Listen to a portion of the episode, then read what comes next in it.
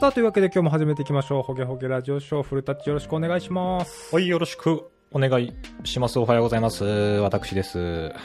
週末明けて月曜日ですね。また月曜日がやってきましたが、フルタッはいチ週末は仕事でしたか、そうですね、もう、週末といえば仕事。はい、仕事といえば週末の私でございます。週休ゼロ日制の男ですもんね、そう今で。すね、私はもう、駆け抜けることで定評の。あでもね、あの、駆け抜けることで定評ですけど、先週ちょっと、休みというか、はい。稼働してない時間に、ちょっとマックに行ってきて、へーあの、Mac の、まあ、新作ってほど新作じゃないんですけど、Mac といえば、まあ、Apple Pie が有名じゃないですか。ありますね。熱あ々のなんか新作の、なんか、いちご大福パイっていうのがあって、何それへえ。。食べたことありますかって、まあ、今のリアクション的に食べたことないですよね な、ないですね。うちの近くにマックもなくて。いちごまし、え、いちご大福ですいかちご大。福、はい。へえ。いちご大福パイ。まあ、中に、だから、あの、いちご大福の、まああ、味というか、あの、あんこと、いちごの、なんていうんですかね、うんジャム的な、ジャムなのかないちご粒あんか。が入ってるやつがあってあ。ーはいはいはい。砂糖は完全に普通のパイなんですけど中が完全に和菓子っていう、これすごいっすね。今見たんすけど、はい今言ったみたい に、大福とイチゴはもう別なんすね、これ。はい、別でパイに包まれてて。 なるほどね。あ本当にいちご大福の中身というか、まあ、全部がこう突っ込まれてる感じなんですよね、あ、これ黒いのあんこか。ベリーじゃなくあんてこですあんこです。ベリーも入ってて、はいあんこも入ってて、餅も入ってる。はい、ああのーこれがね意外と美味しくて、意外とっていへうかえ。僕これこの手のやつ結構好きなんでうん。だから、ね、あれですね和菓子が好きなんですよね洋菓子よりも、あ、本当。はい、和菓子派なんだ、珍しい、ね。和菓子派ですね私は 和菓子買うことあんまりないな。か、歌舞伎揚げって和菓子に入りますか歌舞伎揚げはおせんべいですよねお せんべいは、まあ和菓子っちゃ和菓子。まあ和菓子ですけど、せんべい、せんべいを和菓子とあえて故障する人あんまり僕があれですね、今まで遭遇したことないですけど、まあ和菓子っちゃ和菓子ですね、確かにね。お茶受けで和菓子いるって言われ言われて、せんべい出てきたらちょっと裏切られた感あるか。 和菓子持ってきたよって言って、あーなんか、どら焼きなのあんのかなと思ったら、バリバリのせんべいだったみた いな。ちょっとダあメもちかろん。せんべいも美味しいんですよ。せんべい美味しいけど、和菓子って言われてせんべいあんま連想しないかもしれないですね。はい。じゃあ、記事紹介の方に移りましょうか。はい。じゃあ、古田っちなんか気になった記事とかってありますかはい、ちょっとまあ今回はあんまりそんなに見れてないんですけど、うん。で一個だけ若干クリックバイトの記事がありまして はい、はい、はい。えーっとですね定期的な小休憩は逆に仕事の効率を下げるみたいな記事あをら見つけまして、はいはい。でまあ、僕らってあれじゃないですかあの自他ともに認めるポモドーラーじゃないですかポモドーロテクニックの使い手のことをポモドーラと呼んでいる、 人ですね、あなたが。あそうです 私がポモドーラーと呼んでる人ですポけモドど、ーラ、古田。はい。まあ、このポモドーラーを完全否定する記事なんですよね端的に言うと何なるほど。はい、でなんでかっていうと、まあ、すごいざっくりとしたまとめをするとうん。なんかその休憩をするっていうのが頭に入ってるのがまず良くないみたいなうん。感じっぽいんですよねなるほど。そうでその例えばタスクがどのぐらい進行したかとかじゃなくて時計に従ってこう作業をするみたいな感じになっちゃうじゃないですかなあ、はい、はいだからはい。早く終わったら終わりとか、ね、終わんなければちょっと伸ばすとかっていうのじゃなくてとりあえず時間によって区切るから、まあそのね、時間によって区切るのがいいっていうのがそもそものポモドーロテクニックのなんか発祥だったはずなんですけどうん。で要はそのそういうのやっちゃうとその小休憩を挟むっていうのもタスクになっちゃうわけですよねうん。なるほど。だからそれがある種の認知的なタスクになあ認知タスクとなってそのちょっと負荷が増すと心のうん。逆に、うん。だから結局全部き切りのいいとこまでやるのがいいよねみたいな話がこう書いてあるんですよねああ、はいはいはい。書いてあって。でまあなんか言わんとすること分かんなくもないが、まあどうなのかなみたいなとか。うん。でなんかいろんなけけ研究によると、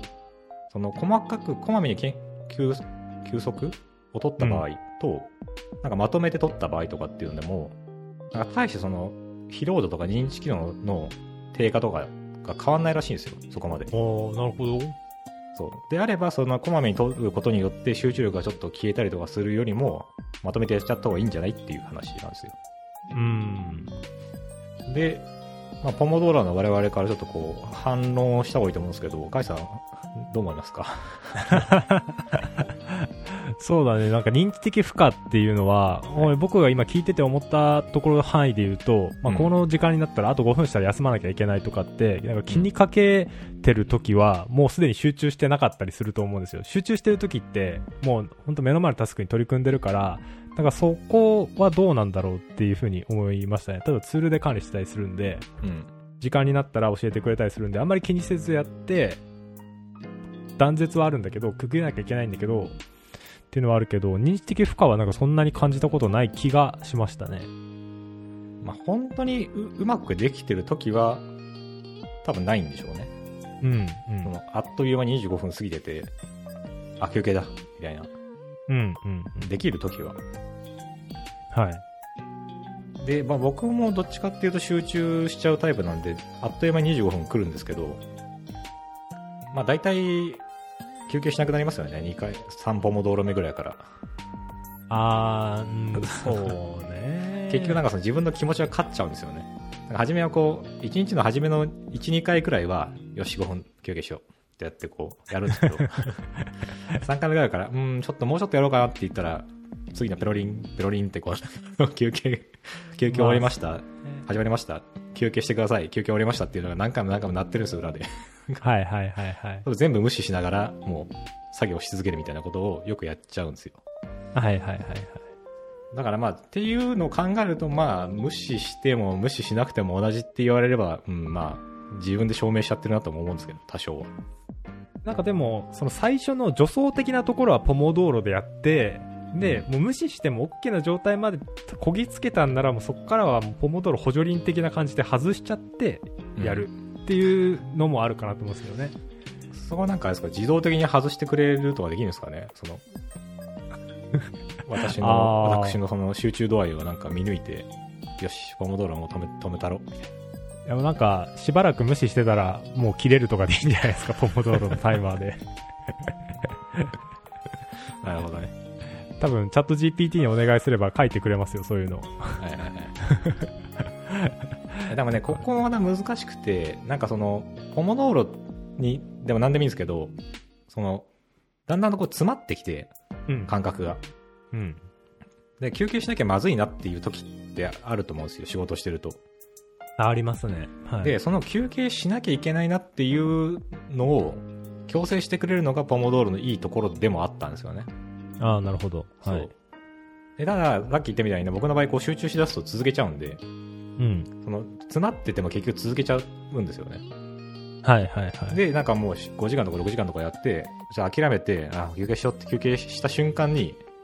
答えが見つかるんですよ、なんか。うんだから本当はやっぱり30分に1回休憩した方がいいなって分かってる、このなんか、いろいろなものがあるんですよね、なんかね。ああ大事だ、大事なの分かってるけど、なんか無視しちゃうけど、でも、うんっていうのをこうずっと繰り返してるみたいななるほどねのがあって。なんかね、程よい確かに答えは欲しいんですよね。その、さっきイカイさん言ってたみたいな、助走としては使うけど、集中してきたら止めるけど、でもその、なんだろうな、どうしていいか分かんなくなってきた感じの時には、もう一回休憩するっていうものをなんか、アプローチしてほしいんですよね。あタイマー側から。難しいね、それは確かにね。まあ難しくないのか。なんか、傾向を、いやそうだね、やっぱり傾向を掴んでもらって、 あの、途中からリミッター解除してもらうとか。でも、こポモ道路の休憩って、ただ休憩だけじゃないと僕思ってて、さっき古立ちひらめくってのもあったんですけど、うんあのー休憩してる間って例えば5分とかしかないじゃないですか。1回の最初の小休憩って。はいはいはい。 15分やって5分とか。うん。で、その間ってまあ5分だから、まあ、大して休憩もしてないんですけど、あのータスクやりたい時に休憩が挟まると、やりたいけどやれないっていう、この、この、なんだろう、すごい、モチベーション高い状態で逆に高めてくれることってあると思うんですよ、僕。うん。やりたいのにできないから5分終わった時にもう一回スタートしてバーンって切れるみたいな感じの、モチベーションを高める役割もあると思うんですよね、5分とかっていう休憩が。うん。なるほど。って考えるとやっぱり問答無用で切っていくってのがいいと思うんですよ本当はや本り当、はね。そう、掘り、 あ止まらないっていうお話でしたっけそれえっでと、。僕の場合は止まらない 話です。あ、そっかそっかそっか。えっと、 一回やり出すとね、その止まれなくなっちゃうんですよ。これはなんか前の昔のエピソードでも話した気がしてるんですけどね、ジャストフォーカスっていうね、あの、アプリがはい。ありまして、これやると、あの、強制的に画面が一回ロックされるんで、ああ、できないっていう状態になるんで、これ割といいですよ。ジャストフォーカス2っていうアプリ。Mac 向けですけど。やっぱりあれですよね、こう、アプリの強さで何とかするしかないってことですよね。だからうんね、もう時計が鳴るだけじゃダメで、そうじゃないすかうん。うん。パソコンが急に落ちるとかね、もう、そうそうそうそう、急に落ちるとか、スリープモードに入るとか、あ、そういうことか、みたいな。そう。まあ、それか、ちょっと若干、どうなのかな、Apple Watch とかなんかつけてればできるのかわかんないですけど、多分、その、行き詰まってる時って、なんか出ると思うんですよね、体に、反応が。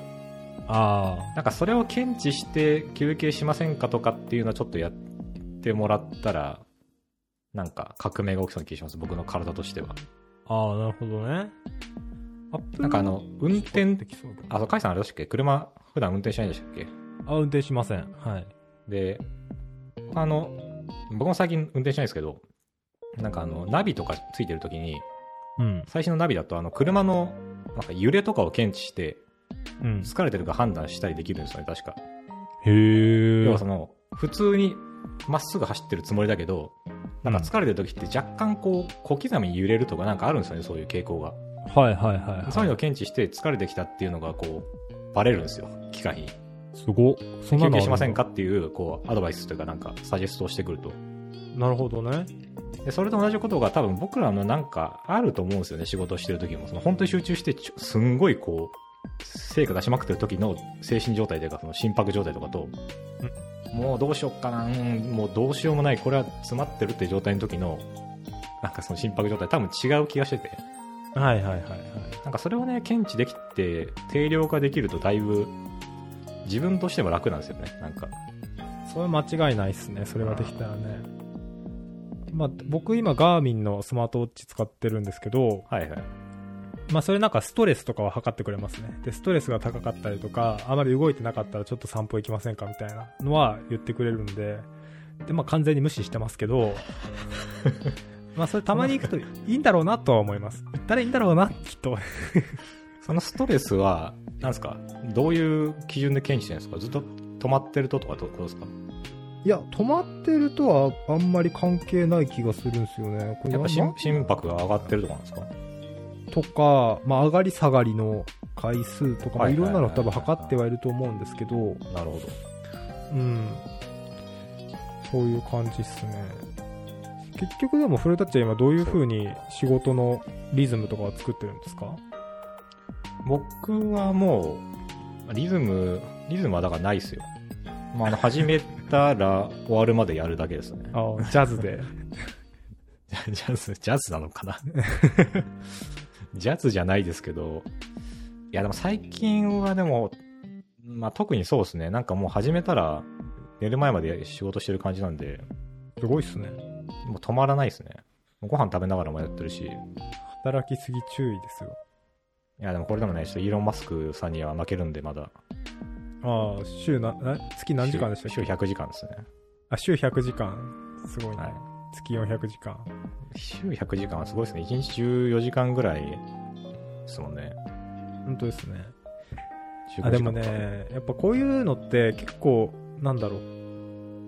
まあ、小手先といえば小手先だと思うんですよ。そもそも体がちゃんと休まってるのかとか、うん朝起き、て、ちゃんと食生活とかちゃんとしてんのかっていうところの方が、もっと大事なような気もしてて、元も子もない話をしちゃうと。いや、でもそれ、うん。まあ、そこは多分正しいんじゃないですか。だけど、あの、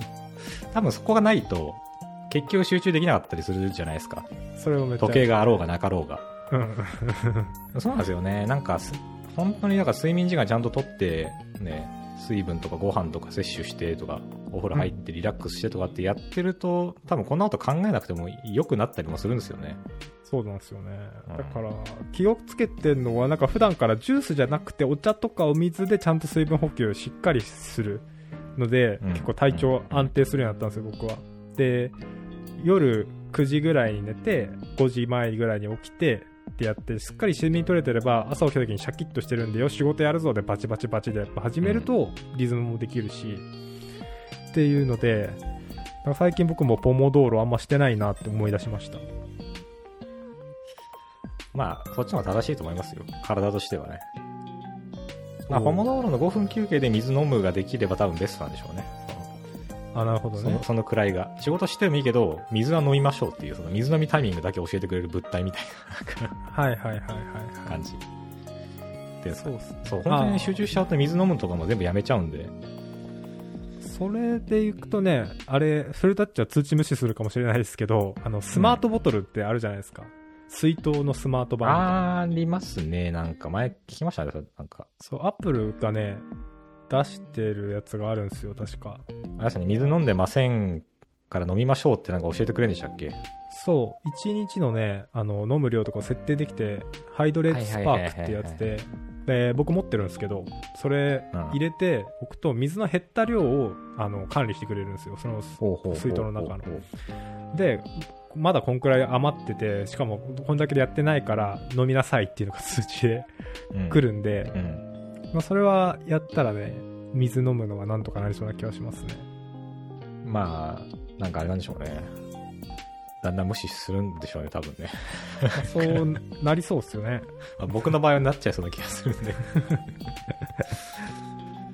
なんかそうじゃ、そういうことじゃないんだってことなんでしょうね、だからね。なんかもっと、もっと、なんかすごいインパクトを与えて飲ませてくれるみたいな仕組みがやっぱり必要なんですよね、僕の場合は。水飲まないとキーボードの人のみでタイプが100回できるみたいな キーボードそれちょっと面白いですね。なんか水飲まないと 水飲んだ分だけしか、あの、パソコンのバッテリーが持たないみたい持たな。ない動かないトラックパッド言うこと聞かないそれだいぶ健康ですよね。あー、ちょっとあと1時間残業したいから、じゃあちょっと、あと 100ml 飲みますみたいな。そうそうそうそうそうそうあでもそれすごいですね。その仕事してる時間イコール、なんか水飲んだ量にこう比例すれば、たくさん仕事した分だけ水飲むから結局体としては健康でいられるみたいな。できるわけですよね。うまくやそれうば。いうワークスペースあったら面白いですよねあの足で踏みながらペダルをはいはいはいはい、運動量と 飲む量でトレッドミルで歩いた量かける水飲んだ量しかパソコンが動けませんっていうそうそうそうそう。 か、えっと、それ、もっと言えば、はいあの、なんかクラウドに開発環境を置いて、でそれで動いた量と飲んだ量で、あの、その開発環境のグレードが上がっていくみたいな。 あー最大なるほど32ねギ、2ギガのメモリで、みたいな。なるほど64ねギ水ガ。飲んでないとなんかもうメモリとかもなんかもう128メガぐらいしかないそうそうそうそう。自分の体と環境のスペックが連動しているスタイルみたいな。 あ、それめっちゃそれ面白いじゃないですか、それ。今あなたこのぐらい疲れてるんですよっていうのがもう目でわかるというか。そうそうそうそうそう。どっか立ち上がるの遅えーって思ってる時はもう自分も弱ってるみたいな。あ、それ面白いな。だからそのスマートボトルのその目、あれと、なんかその辺の環境を全部連動させといてとか、うん。画面のね、こう、なんか明度というかあの明るさが下がっていくとか、例えば。そうね。なんかそういうのあると確かにいいっすね。フィットネスオフィスですよ。やっぱり。だいぶライフハック感がすごいですけど、なんか、ガジェットを使ったライフハック。そうっすね。あーちょっと、なんかあれだな、でも確かにそろそろちょっと真面目にやんないと、だんだん年重ねてきて、なんか、水飲まないのが、健康に直結してきてるんで、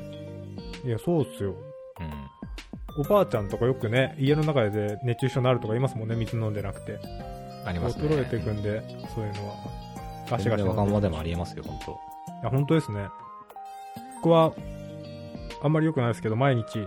コンビニで1リットルのほうじ茶を買って、これ飲み切って、プラス、普通にお水飲むっていうのをやっててるんだですいけど、ぶ、あれですか、健康、生きてますね。飲む量がね、わかるんで。はい。あ、そうそう、なんかそれもね、一時期ちゃんと考えてたんですよね。ペットボトル2本買うとかってやると、2本飲まなきゃいけないから、うん。とか、そわかるうこれだけわかるこれを飲まないとなんかもったいないとか捨てられないとかっていうのがあると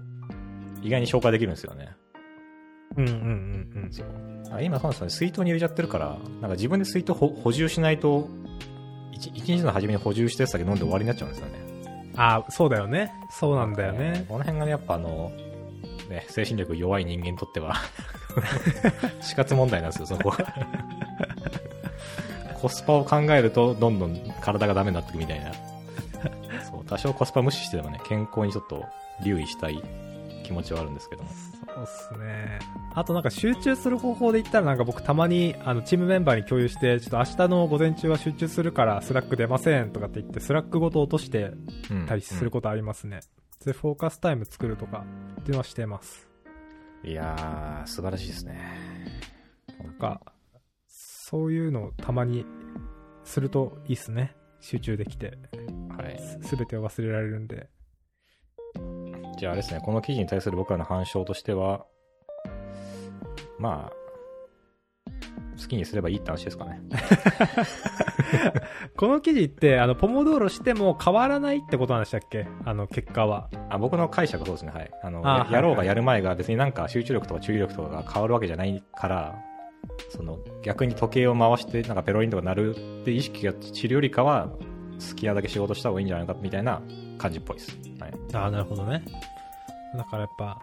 そうですね。僕たちとしては、まあ、僕としては補助輪代わりに最初やって、途中からガン無視してもう切っちゃっていいんじゃないかって思うのと、フォーカス、ジャストフォーカス2、いいよっていう、 欲しいかな。で、フォーカスしすぎて水飲むの忘れなよって話ですよね。そうですね。もう横 にお水は置いていきましょう。コーヒーはね、逆に脱水になっちゃうんで。そうあん僕まねり、コーヒーの癖がちょっとね、あるんで、なんか、あ、そうなんだ。水飲む代わりにコーヒー飲んじゃったりするんで、となかなかね。あれですね、コーヒーは僕、パワーナップするときぐらいしか飲まないようにしてます。ああ、そっか。まあそうですね。パワーナップにはいいんですけどね、確かに。うん。あのあ朝一飲むとかね、まあ、そんなのもあるんですけどあ。朝一とか、うんお昼寝する前に飲んで、くらいですね。まあ、飲みすぎると注意っすよ。水筒にはコーヒー入れてるんですかツイートは水ですね、普通に。あもう水ね。水道から出した水そのまま入れてて、それとは別にコーヒー作って、たまに飲むっていう。まあそういうことですかね。まあなんかいろいろこういうのってありますよね。Get Things Done とか、うなんかタスクまとめるツールやらなんやらって、結局なんかやらなくなって、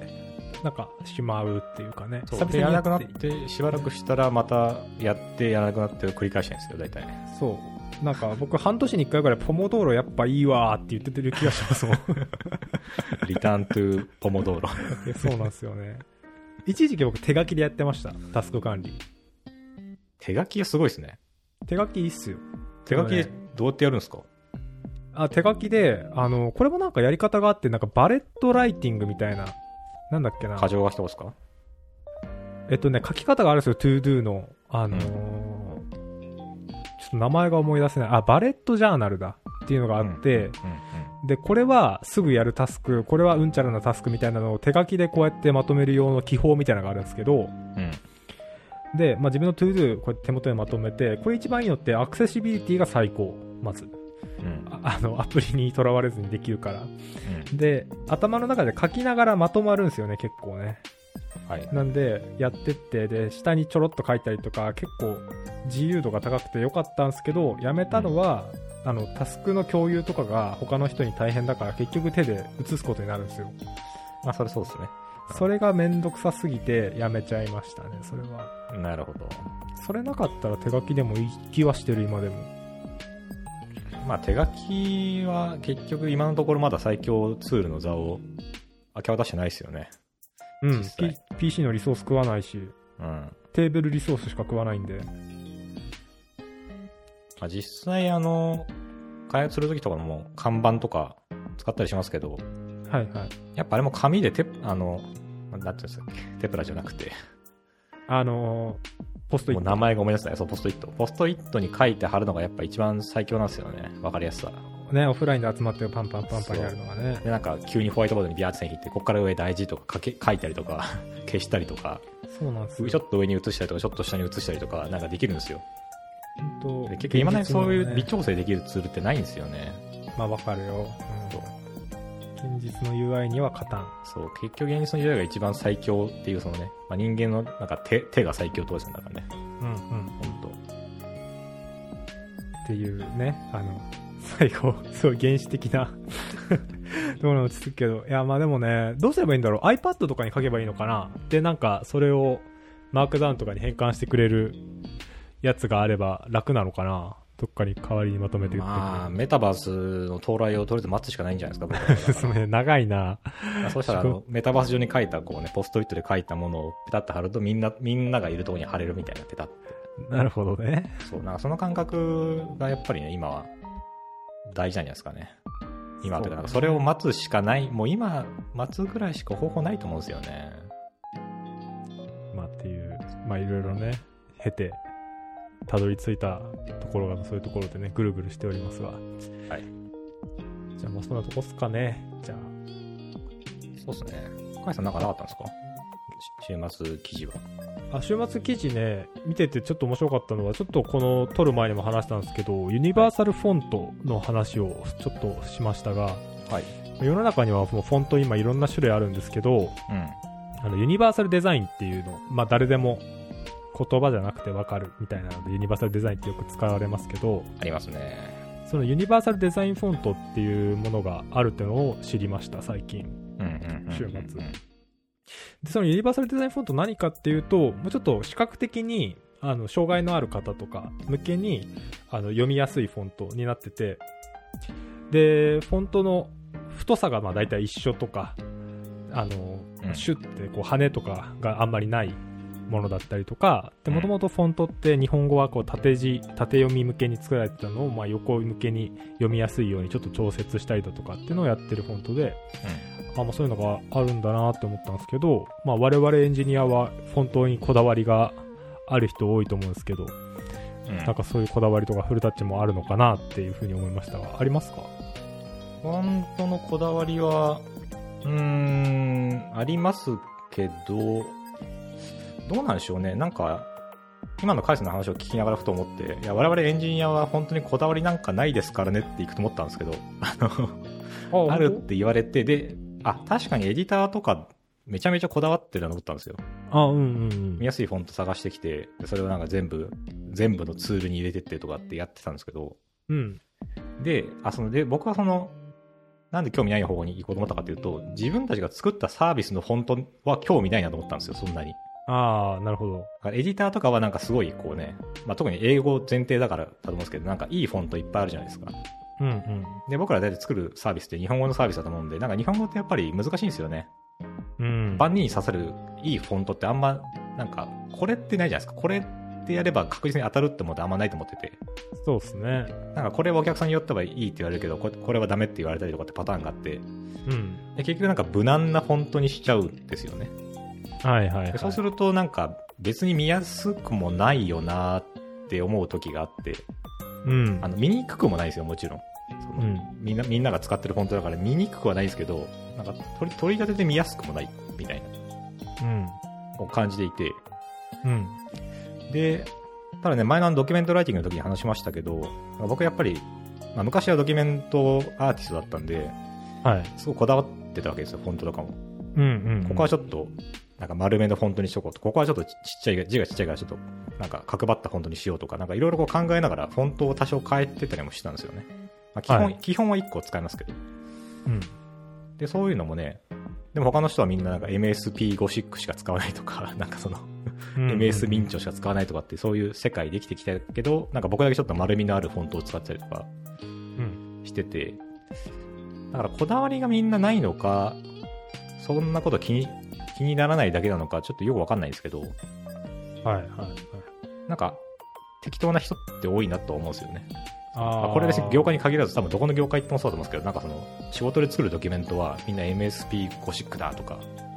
なんかそういう人の方が多多くないですか、感覚的に。まあそういうのでやっときゃ、ええやろ感はありますよね。これやっときゃまあ誰も文句言わんやろみたいな、なんか その、だって標準だからっていう。はいはいはい。そうでも実際に見やすいフォントなのかどうかまでちゃんと考えて選んでる人は多分いない、そこまで多くないと思うんですよね。そうですね。うん。ととかまあ、見る人によってはっていうか、まあ大体のサイトで、まあそういうユニバーサルデザインのフォントとかが、もしデザイン的にはまるなら、うんまあ使っといた方が、より多くの人がいい体験につながるんじゃないかなとは思いますね。そう実際にね、あの、カイさんに画像見せてもらって、見比べると確かに見やすいんですよね。なんか丸みがあって、うんうん字の細さと太さというか、があんまり変わらないそうだね。感じで書かれてて、で逆に言うとなんでこれがもともとなかったのかっていうちょっと違和感はあるんですけどね。 なんかその、あなんで今更になって出てきたのか、今更っていうかまあ実際ね、実際出始めたのは何年頃か知らないですけど、はい。なんか少なくとも僕らが、ね、学生時代とか社会人になってぐらいからずっと長い間、そんなに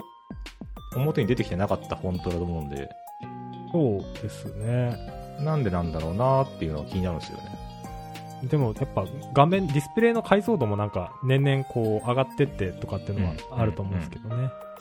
あーそういうのまあそことか、もそこで表現できる幅がどんどん増えてきて、とかなんですかね。